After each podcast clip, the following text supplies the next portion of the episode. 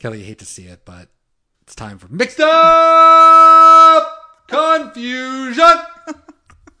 Man, it's a killing me.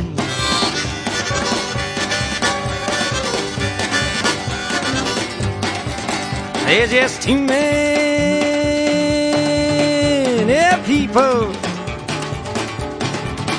and they're all too hard to please. I felt like Robert Johnson in that moment, though. I was yelling at the wall. You know, apparently when he was recording these songs, he turned his back to the wall, and the the myth became that he um, played to the wall because he was so shy and he didn't play. But no, it's like you get that that sound, Yeah, that sound off the walls. yeah. Yeah, Um, I think we've gone full, at least from like my reading and stuff. We've gone full. He was just a shy person infected by the devil with this ability to do it, to being what he probably was, which was a gregarious, outgoing personality who learned the guitar and became like uh, what became an archetypal blues man. Yeah. Like, which is probably closer to the truth. I'm sure there's some in between, you know, but yeah, the guy is an artist. Who's the guy, Kelly? I don't know.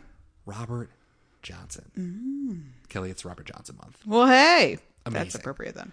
It is. We just listened to Down the Highway, the beginning of Robert Johnson month. So if you want to listen to our episode on Down the Highway, episode 95, 95.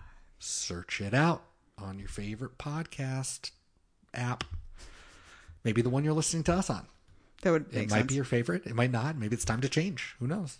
Think about it. Think about it. This is a crossroad moment for you, and we are here today to talk about remastered Devil at the Crossroads. This is a an ongoing series on Netflix. anthology kind of thing, right? Yeah. Every episode's going to be a different. Is different, right? And instead whatever. of diving into the bigger, more well known, quote unquote, um, Robert Johnson documentaries, this one feels like definitely the the one we should do because it's the one that people are definitely going to watch who have no idea about Robert Johnson at all. it's really accessible. Not only is it brand new, so it's So super it's- shiny, but it's only like 45 minutes long. So which is great. And so they're all about that. So it's kind of like watching like a, a good, a really well done, you know, VH1 thing back in the day, you know, uh, but way better, way better. And the series itself, we'll, we'll talk about more of the other episodes at the end because I was not aware of this, but I'm actually, I cannot wait to watch some of them because they seem really cool. Uh, because they're very specifically, and I guess that's important to note, is that they're not overviews of a person's life canon, impact, anything like that. It's kind of looking at a very specific part of their life. Robert Johnson is considered one of the greatest blues artists of all time. It's the template for what became rock and roll. I believe Robert Johnson was extremely talented, extremely gifted, and way off balance. Something's spinning strangely in that man's life.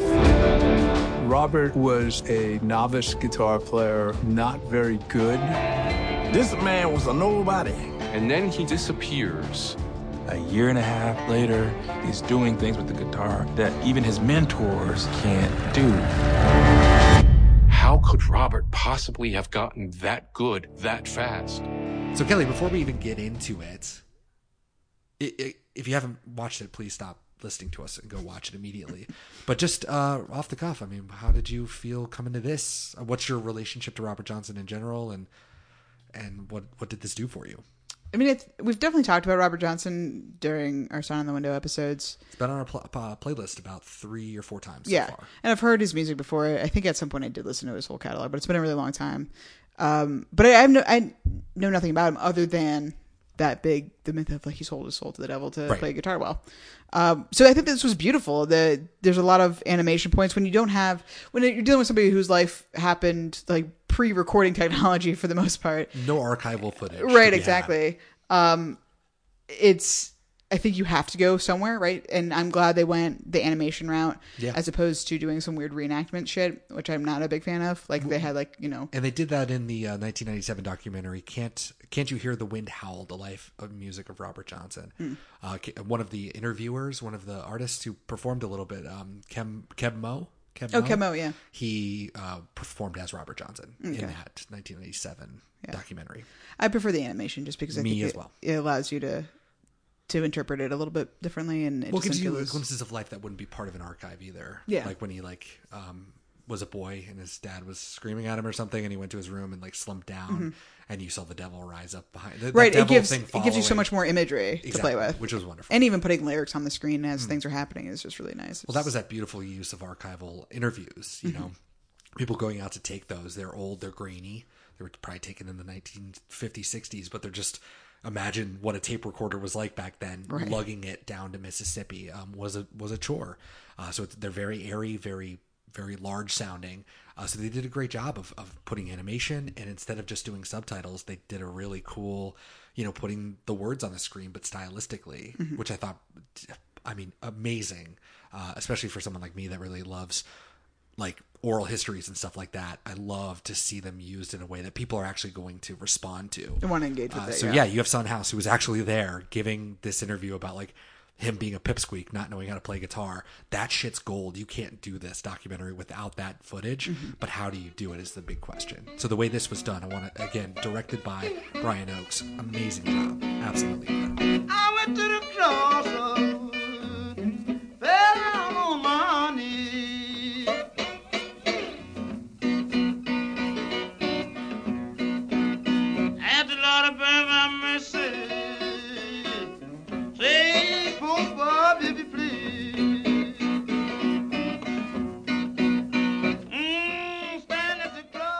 Cross- Yeah, I mean, we had a lot of people in there too. We had interviews and performances from, we of course, got the obligatory Bob Dylan shout out uh, because of John Hammond's connection to it, and then you know clearly on to Dylan. Uh, Keith Richard was on there. Keb Mo, Taj Mahal, f- favorite of the podcast for sure. Uh, if you want to listen to Stack Lee, probably one of our best episodes, one of my favorites that we've ever done. Uh, Bonnie Raitt was in there as well, um, amongst others. Yeah, Uh, I can't remember the other woman's name who's like apparently a really established blues Yeah. musician.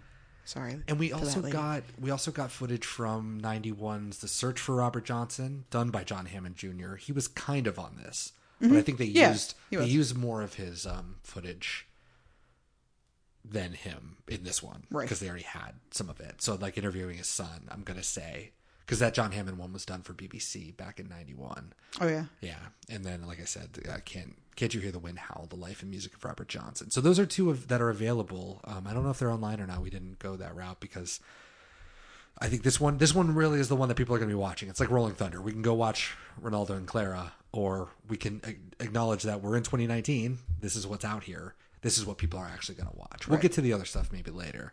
Not so much for Robert Johnson, but for Bob Dylan. You know, that's kind of like that's expert level watching at that point. Like this is a great intro, and that's really where we got to be. Um, so yeah, the influence of the devil at the crossroads was pretty cool. At first, I was a little disappointed because it just seemed to be all about that, and it wasn't until I realized that the whole series was kind of this theme. Like we're taking one theme and we're doing it. Um, that I started to feel better about it, especially right afterwards.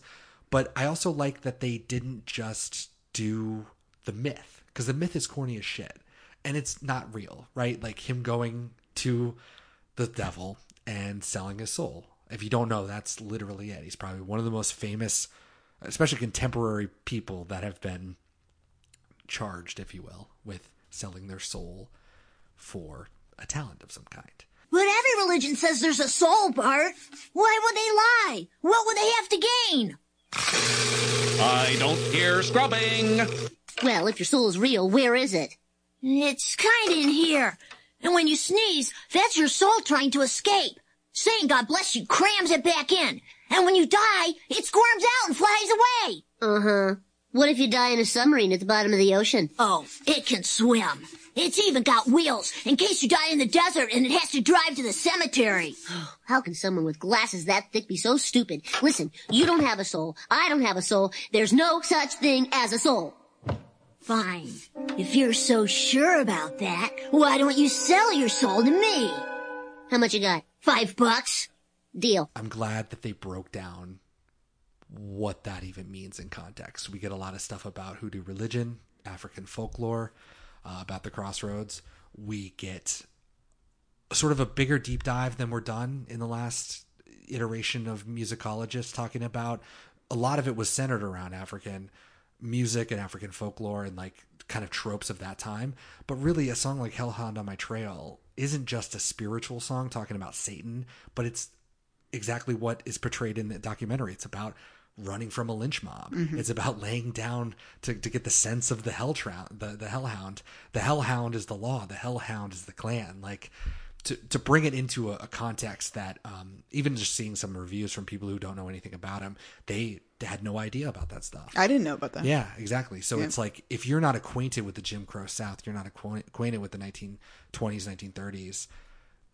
These, yeah, this song, it, this song, that song, Hellhound on the Trail, is a great one. But just this documentary is really going to lay out to you the history of, um, you know, not so much slavery, but but post post war, uh, you know, sharecroppers. Like Mhm. those sharecroppers were one generation that they were they were the sons and daughters of slaves, and that's amazing. I mean, it's just amazing to think that we have music from people from that time. That's fucking crazy to me.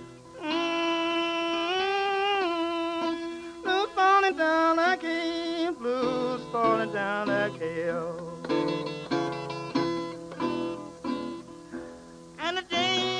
Day keeps on wearing me. It's a hellhound on my trail, hellhound on my trail, hellhound on my trail.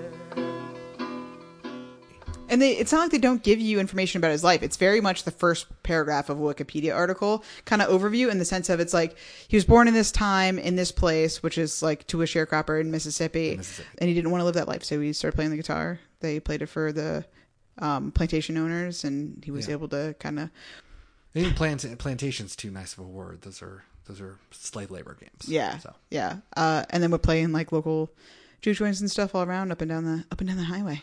yeah, And- which is really fascinating to me. Just like imagining him with his guitar, like Mhm. it's just such a weird world, you know, because cars were pretty new at that point, and it's just imagining picking up Robert Johnson on the road and just like dropping him off in town. You know, it's like that's just a weird thing. Yeah. It's just like people would do it for sure. I mean, I totally expect that, but you can't imagine it, especially because things are so um, polarized in our head too. It's like there's no way like even a white guy would give a black guy, but surely that happened. Surely Right. people just dropped him off in towns, and they even made a point of that too in the towns. The sunset laws almost didn't apply because the towns are inherently more liberal and more open to people, And they want entertainment. and they want entertainment. They want Yeah. talented entertainment, not just fucking you know losers, dweebs showing up to play whatever. But yeah, there, there's like people there, and it's like if you can get to the city, then you're going to be okay. And I think we feel that way. A lot of people still feel that way today. Oh, yeah, I do. You know, um, but but at the end of the day, it's still interesting. The way we do it is we get in our nice little cars and we drive to the place or Right. whatever. But here it's like hitching. That's wild. Mhm. 1920s too. And I love the image of him with the guitar on his back. Mhm. Love it a lot. We get a lot about the 27 Club too Right. which is pretty interesting. That's kind of uh, bringing us up to the present. Mhm. Uh, they talk because he's like the the what's it called the genesis of it. yeah one of the first ones. Yeah, I, people have gone back now to find other people that died at 27 Hmm. years old as artists. I think they're on the list on Wikipedia. There's about two or three Before before, him. him, uh, but they're just kind of like violins and stuff. I mean, he's definitely the first with like this kind of a following, this kind of an impact uh, on people. But yeah, him, Jimi Hendrix was mentioned, Janis Joplin was mentioned, Jim Morrison, Brian Jones, Kurt Cobain, Amy Winehouse. Um, he could have mentioned Rudy Lewis, Dickie Pride, Alan Wilson of Canned Heat died at 27. Uh, Ron Pigpen McKernan, who was a keyboardist for the Grateful Dead, died at 27. Um, Kristen Pfaff, the bassist for Hole, Oh wow. she died. She died as well right after um, Kurt Cobain, like a couple months later. Huh. Uh, and then Jeremy Michael Ward, who played for Mars Volta when they first started. Uh, you could have also put on a couple of other ones: D Boon for the Minutemen, uh, and Richie Evans for the Manic Street Preacher- Preachers. Oh, You've yeah, heard of yeah, them? yeah. He d- disappeared. Apparently, he just disappeared. Oh. They still haven't found him. And like when they do tours and stuff, they still give twenty five percent of because every he was the the lead writer of all the songs and stuff. So they still have lyrics of his that they put to songs. Wow. And they give twenty five percent to his family to this day. So Damn. You're making a point to clearly show the line of influences between Robert Johnson specifically and like the Yeah. Rolling Stones and Bob Dylan. And, Well, that stuff is really good, right? With Keith Richards, Yeah. and and they're we're very playful about like, isn't it? Even with the Twenty Seven Club, like all these people died by overdose. I mean, just the people I mentioned were were overdose uh, related in some kind. It might be alcohol poisoning or whatever, or, or asphyxiation for Jimi Hendrix, Right. But, we know what was going on. Um, and of course, you've got to Keith Richards lighting up a cigarette and just like somehow I'm, I'm still never gonna alive. fucking die. Right, which is wild and Yeah. just uh, well done. You Mhm. understand what you're doing. That's and that's maybe what I would say. Brian Oakes knows what he's doing and he's doing it well.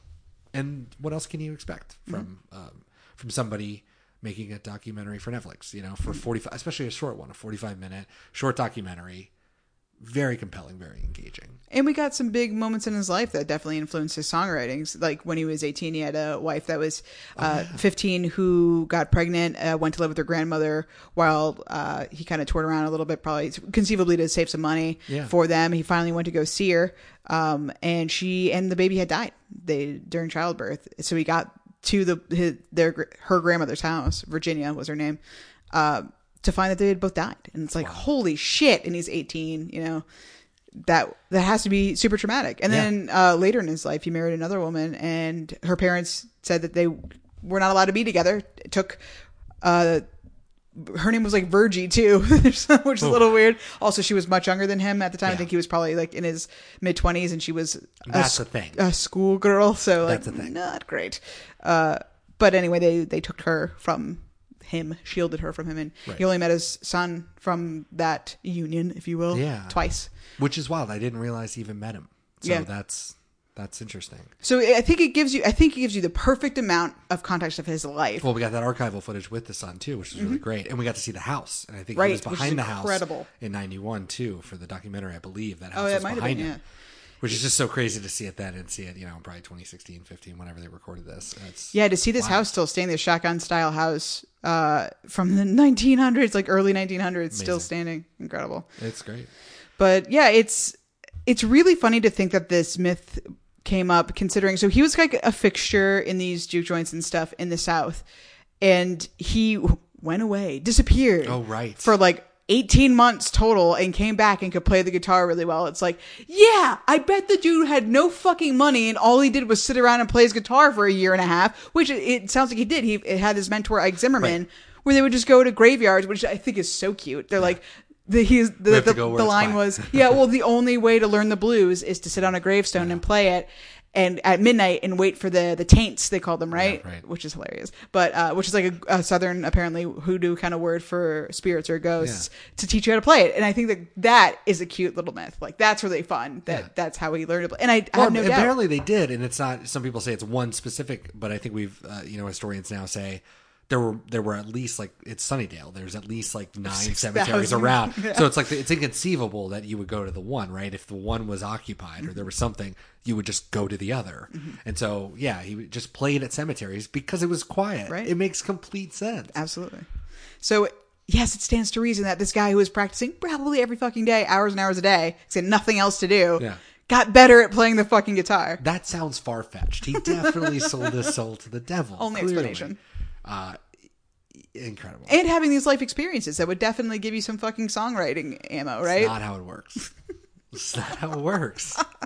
You clearly never. right. No, Yeah. And what do you know about anything? nothing. I've never played in a graveyard, so I think it's funny that that yeah they can just uh Willie Green and, and Son House can just say an offhanded comment like that and it just be construed into this crazy myth, which is the nature of myths. I think it's always good to like question the mythologies of the world around you. I can't help but feel like some of it was jealousy, right? Like Yeah. these guys established Son House and, and these other people that were playing contemporary to him who had been practicing just as hard, just as long. I mean, longer. They were established. And then so for this, you know, punk kid to be like, this fucking amazing guitarist, like, that's some bullshit. There's no way this is possible. That's a good question though, because there's not really a financial stake in a way. You That's 'cause just they, pride. They were making well, sure, yeah. yeah. But it was the only way to explain how he's so good and we're not better than him Yeah. because we should be. Must be the devil.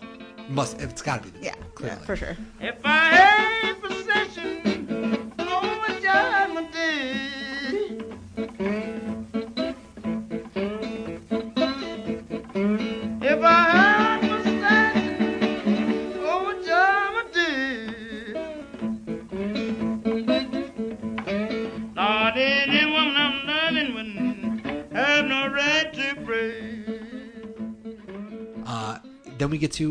death. I mean, which is we've kind of alluded to.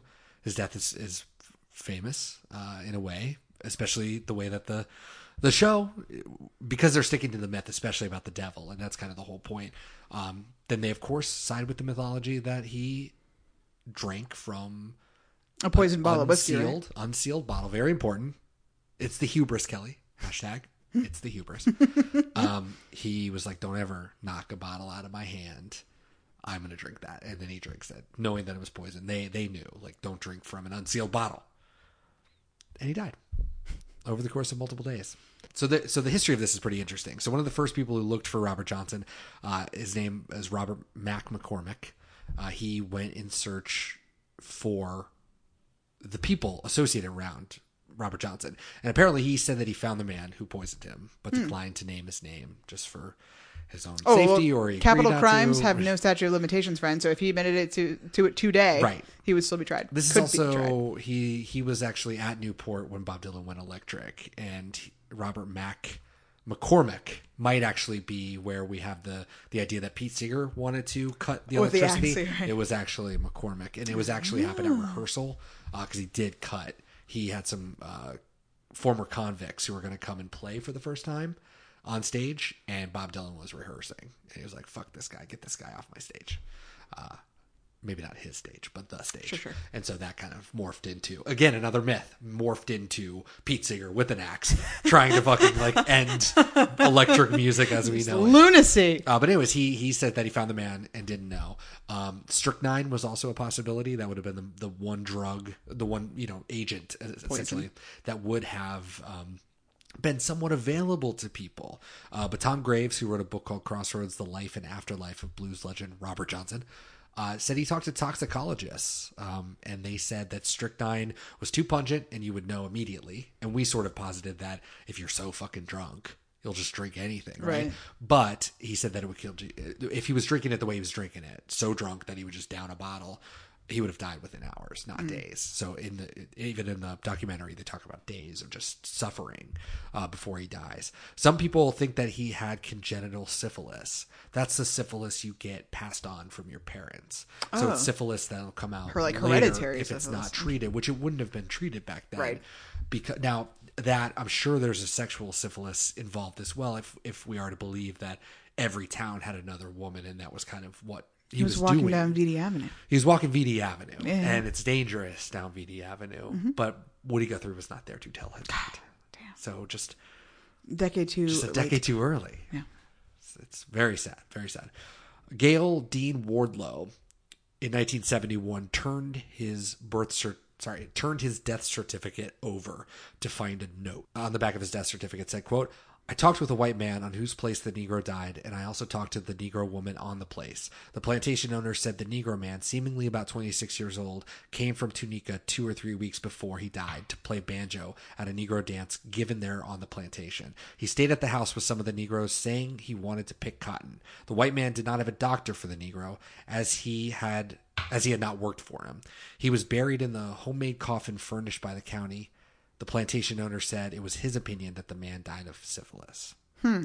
So that's another take on it as well. So he's going, just kind of doing the same stuff he was doing, going to another show, Just trying to find some work. and then he succumbs to an illness. And syphilis will be one of those diseases where it won't kill you outright, Right. but it certainly weakens all of your protections that you have.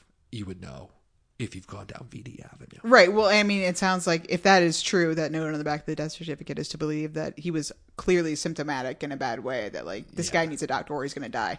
And there was no doctor. So. And I'm not going to get him a doctor. So- and then uh, at the very end, we were talking about his, his hands. Right. So there's only two photos of him now. Three. Two right. photos. I think a third has been discovered, Which and is it's been fucking insane. Yeah. I mean, I guess not for the time, but uh, him being Robert Johnson today is insane to think about that then. But I guess makes perfect sense. I will the say that uh, the two that are famous are pretty good photos. Oh yeah, They're pretty good. But yeah, his hands, his hands are enormous. I was looking at the photo from the one of the album covers today, one of the two, whatever it is. Yeah. Yeah, they're gigantic. Oh yeah, in the documentary too, it says, uh, or the episode or whatever we watch, that he had added a seventh string to his six string Yeah, it was guitar, wild. which was- people were Which- like, "What the fuck is this? But this?" then they were like, but then he could just do stuff with his fingers that 'Cause they nobody were else giant. could, which is amazing. So uh, David Connell, who is a doctor, said that based on the photographs and the quote unnaturally long fingers and quote one bad eye, uh, he may have had Marfan syndrome, which is where um, he had you know the fingers are very long um, in relation to the arm and the rest of the body, and it could have tri- attributed to his death because part of that length um, also affects the circuitry of your body, and typically it'll be like I mean he he he said that he died potentially uh, by aortic dissection. Hmm. So is aorta closed or cut or whatever that could mean? I didn't really look it up, but yeah, apparently when I looked up Marfan syndrome, a lot of the complaints and problems come down to the heart Circulation. the circulation of the body. Hmm. So that could also be part of it too. And and if you had syphilis, that hand in hand, Well, that's a it would kind of complication. bring it down, which is tough. So I respect them going down with the poison bottle route because that's dope. Not so much, but like more fun story, of course. And you don't need to do the. This is not a fucking detective story. This isn't like, but the other thing is this, Right. Um, Investigation, discovery, or whatever. but it is cool to not yeah to, to to let the trees stand to not go into the woods with all of your knowledge and to just kind of enjoy the forest and i think that's what this does so well is you can just enjoy the forest without and if you're interested in the trees then you can go in and find out more about his birth his death certificate and the rest of his life and so Hot tamales and the red hot, yeah, she got 'em for sale. the mother and the red hot, yeah, she got. I got good such long and tall, she sleeps in the kitchen with a feast in the hall. Hot tamales and the red hot, yeah, she got 'em for sale, I mean, yeah, she got 'em for sale, yeah. Hot tamales and the red hot, yeah, she got 'em for sale. Hot tamales and the red hot, yeah. so our review was pretty good but i gotta say imdb the internet's great the internet's great i'm gonna start with justin paul 11 Justin Paul 11. Justin this is Paul a 11. review on IMDb about the episode of this series. What's it called? Remastered? Remastered. remastered yes um, the title of this review is supernatural did it better quote years back they covered this story demon not devil i cannot say what i would about this film call it whatever you want due to sensitivity but it was very very mediocre a plus for trying So it's just like the Robert Johnson legend, right? I mean, selling your soul at the crossroads kind of deal? Yeah, except that wasn't a legend. You know his music. You don't know Robert Johnson's songs. Sam, there's a, there's a cold references all over his lyrics. I mean, Crossroad Blues, Me and the Devil Blues, Hellhound on my trail. Story goes that he died choking on his own blood. He was hallucinating and, and muttering about big evil dogs.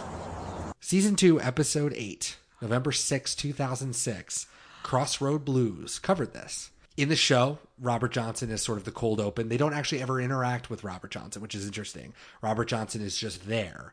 Apparently, people down in Mississippi are selling their soul, and in 10 years, they're being eaten by what people think are black dogs, but they're actually hellhounds, which is pretty interesting. Hellhound on the trail. So Right. all of this stuff is actually in the episode, which is kind of interesting. The song is there. Crossroad Blues is on the episode, and they're down there, you know, doing their supernatural shit or whatever. But apparently, in their lore, Robert Johnson sold his soul for the devil for ten years, about the time that he lived, and then he died by hellhound. I love the Wikipedia for Supernatural because it says that his status is quote soul exists in hell because he did get taken down to hell, which is kind of rude to take a guy to hell just for like wanting to be a good blues guitarist. What was he hurting? But I guess you know, I guess if you're selling your soul, it's kind of tough. Look, I can't believe this review is like they covered it. Uh, supernatural, Supernatural. so I don't know why this needs to exist. also demon, not devil. Uh, so don't be stupid. Oh my god, that's so funny. That's so funny that they're like this episode of Supernatural is actually way more accurate and important than whatever the fuck Netflix is doing. And if you want to immediately feel old, a line in this, because you can go to like the lines, you know, we've all been to the Wikia sites. Uh, a line from Dean in this episode is one of the Supernatural brothers. That's right. I know more about Supernatural, but I'm saying it stupidly so that people get angry. We're to get letters. Uh, quote MySpace. What the hell is that? Seriously. Is it like some kind of porn site? That's the world that we're living in. My sister loves Supernatural, by the way. She she definitely has watched this episode, but I've not asked her about it, and she probably would not remember it. But it does look cool. I gotta say, it's a very stylistic show. From what I've seen of it, it's pretty cool, and it's a great idea. And also to follow up on the Hellhound on the Trail, that's a good look. Like you at least know what you're talking about. So apparently, it's just like three flashbacks, like beginning, middle, and the end, where you Hmm. just see Robert Johnson, you know, sort of wanting to be better, and then selling his soul, and then him being chased by the Hellhounds, and Hmm. then being taken to hell. Um, I mean, it's a great idea for a story, but is it better than the actual documentary or whatever it, we'll call this film, but I can't due to sensitivity? Which gets us to Snag Shark Teeth. Quote, this film reminds me of racism. Oh my god! Oh my god! Blues is not talented music. Yeah, it's nice and chill, but it ain't nothing incredible. The devil's music? In this modern time, the devil's music is Marilyn Manson. Oh my god! As far as desynchronized finger picking goes, Tommy Emmanuel owns the world.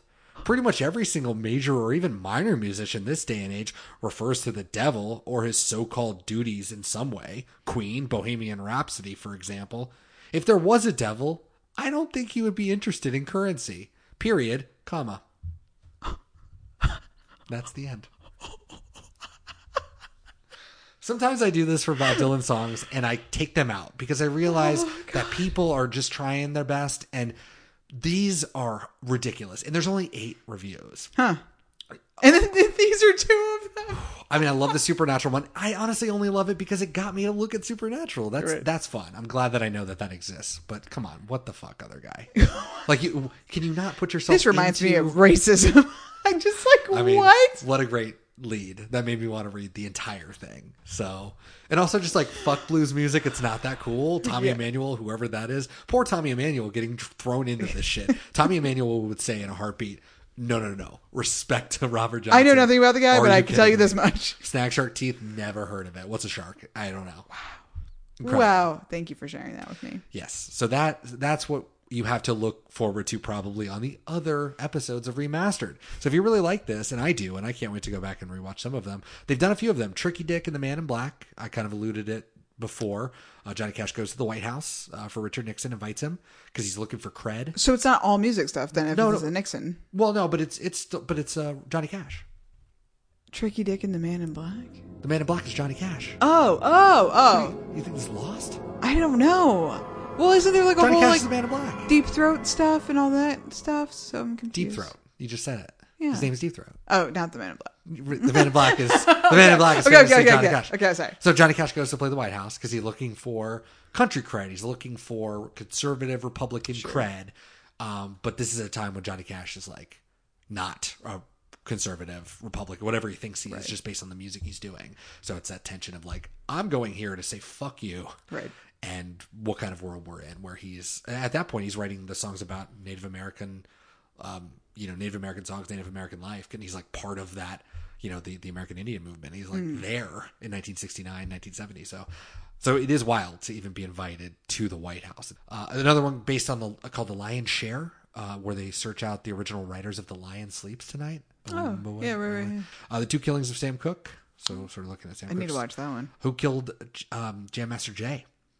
Oh, Run DMC DJ Right, yeah, killed yeah. in 2002. Still have no idea. I remember when he died holy shit. and they still don't know. Uh, the Miami, this one's cra- crazy. I've never heard of this band, and I think that's the point. The Miami, the Miami Show Band Massacre, in 19 the tag of it. that In 1974, while on the way home from a gig, the apolitical rock group, the rock group, the Miami Show Band, fell into the crosshairs of a Protestant Unionist paramilitary group that planted explosives on their bus when they stopped at a fake checkpoint. Holy shit. So apparently, I don't know that they probably got blown up.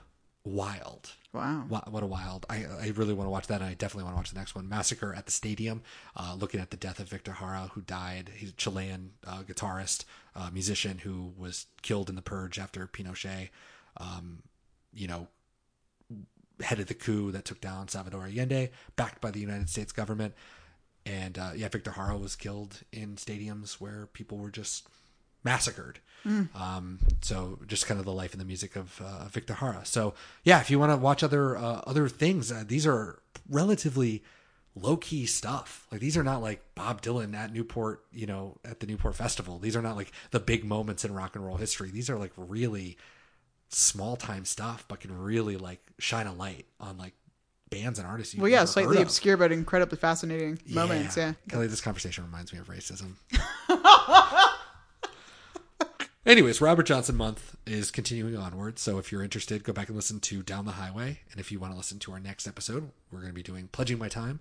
our next foray into Blonde on Blonde. So we'll be talking about uh, all of those songs off the cutting edge, and we'll be talking about it in relation to the blues in general, Robert Johnson, all that kind of shit. Kelly, great, great pick on this movie. Yeah. Very, very, very good. And I highly recommend You're it for anybody out there. Yeah, it's Any great. final words? No, it's it's short and easy. Go watch it. Go watch it now. Goodbye.